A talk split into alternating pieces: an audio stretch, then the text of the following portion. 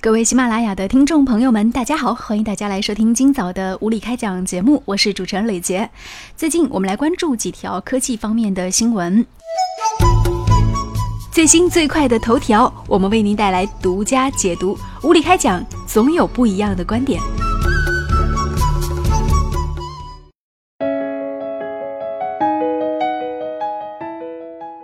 京东六幺八据说是卖出了一千一百九十九个亿，不知道这个单子，这个强哥自己有刷多少呢？而且呢，在这个京东的六幺八当中，女性用户是最重要的贡献者。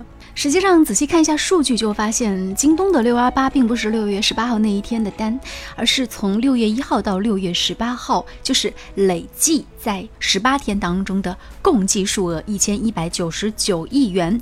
那么累计下单是金额一千一百九十九亿元，这是通过行业口径累计卖出的商品超过了七亿件，这是我们了解到京东的一个数据。有人说呢，这是刘强东正式向马云来宣战了。但是大家也不看一看马云双十一的数据啊，呃，瞬间刷破千亿。实际上，它仅仅是在那一天的时间当中完成的交易量，双十一。所以呢，京东它是用十八天时间来完成的，完全不在一个体量级上。但是呢，蛇吞象这样的事情在古代也是有的。京东在未来有没有可能成为淘宝最重要的一个劲敌？那在未来，京东的发展趋势会不会更好？其实都是值得期待的一件事情。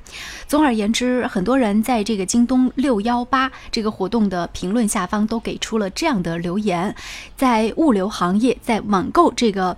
行当当中，所有的消费者都不希望一家独大，所以京东能够成为这个马云的有力的竞争者，其实是一件大家都乐见的事情。因为只有引入了竞争，才会有更多的让利给到消费者，只有竞争才会促使对方。都能够做得更好，所以我相信他们都会在内心当中，不仅仅是将对方视作是一个对手，同时呢，也是生命当中一个最重要的陪伴。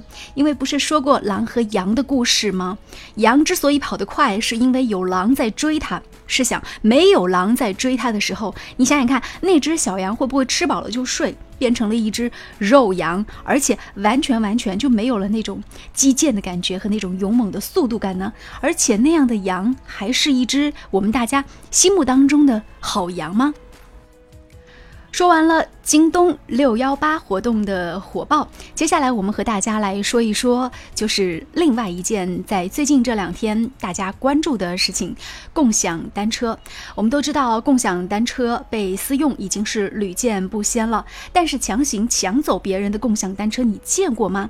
而且在中国国内已经出现了第一例倒闭的共享单车，创始人曾经在北大当保安。说到这个共享单车，我相信很多人呃印象最深的就是有一个老大爷。最近四川有一个老大爷，他呢是将一辆共享单车，然后义正言辞的拿回家停在家门口，然后锁在家门口。他说停在我家门口那就是我的。所以网友评论说，共享单车被私用的时间可以说是屡见不鲜的，但是从别人手里抢，真的还是头一遭的一件事情啊。这老大爷觉得停在他家门口的共享单车那就是他自己的，所以呢，还一下子把共享单车给抢了。哎，可见共享单车在中国推广有多么的难。其实，这个共享单车在中国推广很难，让我想起了一件事情，倒不是咱们中国的事情，而是前一段时间在咱们无理开讲节目当中和大家有聊到过的一件事情，就是印度的那个高铁，大家记不记得？印度那个高铁运行就是一周不到的时间，然后。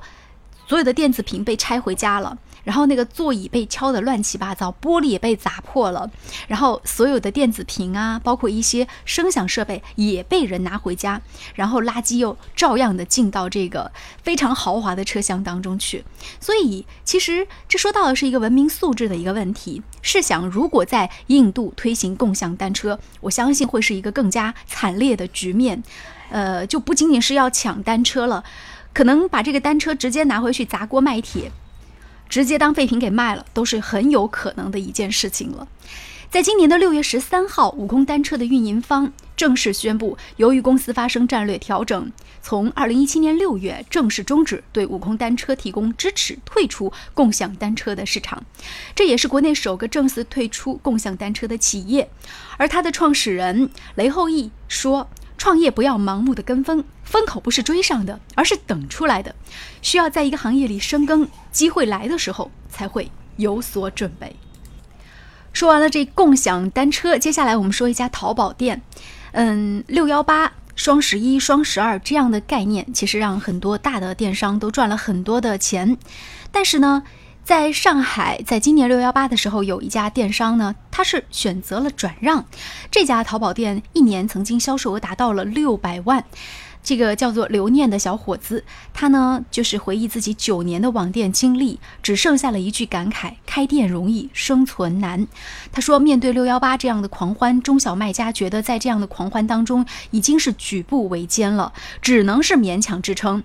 他既不能够很快的以那样的低利润，然后赚到更大的这个现金流的量。同时呢，他又没有办法去对抗那些大鳄，因为资本大鳄它实际上很多时候是砸钱，然后来把这个生意揽到自己的门下，然后形成和培育一种消费习惯的。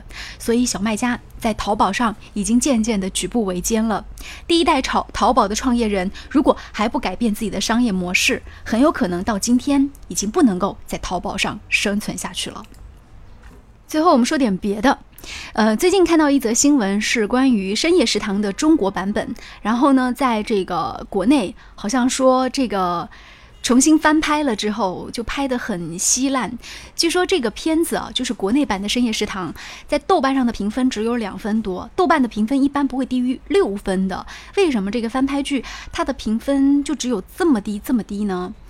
嗯，有人说最重要一个问题就是。第一，你完全模仿日本的原著，没有一点点自己的改编，这个就是让人觉得看了很尴尬的一件事情。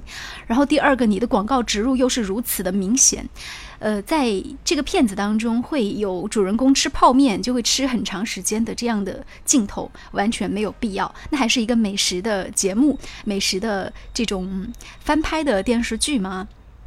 老实讲，我没有看过中国版本的《深夜食堂》，但是我可以想得到。它里面那种翻拍的痕迹，会让人觉得就好像看一个非常尴尬的一个剧一样。我这里特别想提一个，就是嗯，我们都知道有一个日本的剧非常有名，叫呃，就是《孤独的美食家》，已经有六季了。然后里面的那个。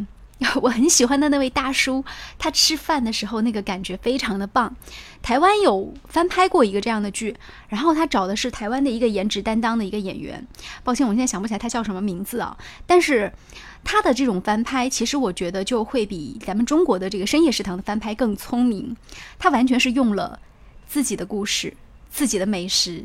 然后自己的这个人文情怀的包装，然后去翻拍这个孤独的美食家，所以你会觉得说，虽然音乐是一样的，然后呢，这个，嗯，就吃东西的套路是一样的，可是你发现吃的不一样，情怀不一样，故事也是不一样的。我会觉得说，这样的翻拍它才是有价值的。你完全照搬，然后拍个一模一样的，关键你又拍的没有人家好，那你不是拍出来被人取笑的吗？好吧，其实无论他。被翻拍的好还是不好？我觉得有一点点，就是还是要承认和肯定的。呃，中国版本的《深夜食堂》，无论你是看了还是吐槽了，然后你是无论你给他打了一个多低的分数，它在商业价值上，它还是有成功的地方的。这是让人不得不思考的一一个问题。就像冯小刚说，中国电影百分之八十都是烂片儿，但是却有那么多人愿意去为此消费，所以就会造成更多的导演会向烂片的堆里去扎堆儿。难出艺术精品，所以怎么样来培养这个所有人共同的审美？其实是我觉得中国电影和中国影视需要去亟待解决的一个问题，而这个从根源上抓，应该是从教育抓起。就好像共享单车，有一天共享单车在我们生活当中，它不再会是一个大家觉得说那个单车一出来就会被抢走啊、砸烂呐，或者当废铁卖啊这样的一些新闻出来，而是大家觉得喜闻乐见，然后就是一件稀疏平常的事情，这是非常有可能的。但是它的前提也是来自于教育。我相信我们这一代人也许不能够做得到的事情，下一代的年轻人他就不一定就做不到。就像很多现在九零后让我觉得刮目相看，他们有勇敢、有行动力，然后他们非常的任性，但他们确实做出了很多让我觉得想不到的事情。所以未来会怎样？零零后会有怎样的表现？一零后会有怎样的表现呢？都是值得让人拭目以待的事。这个时代本来就是充满了变数的，而变化本身就是人生里最好玩的一件事情。今天就到这里吧，这里是无理开讲，我是主持人李杰。今天的话题呢，可能就是就我自己个人的分析没有分析的那么好，所以呢，这两天我也会请到我们的这个五月小龙的灵魂人物五月小龙回来，然后呢，他这两天在闭关嘛，所以我就是会请他回来，然后带来一些他的犀利的解读，相信会比我讲的更加的幽默，然后好笑，然后更加的充满了智慧，嗯。就到这里，上下左右点一点，无理开讲，我们再相遇哦。我是主持人李杰，喜欢我们的节目，欢迎大家给我们多多的点赞支持。有任何的工作联系，可以发私信给我，那加我的一个 QQ 号就可以了，幺幺六三二七七七七，拜拜。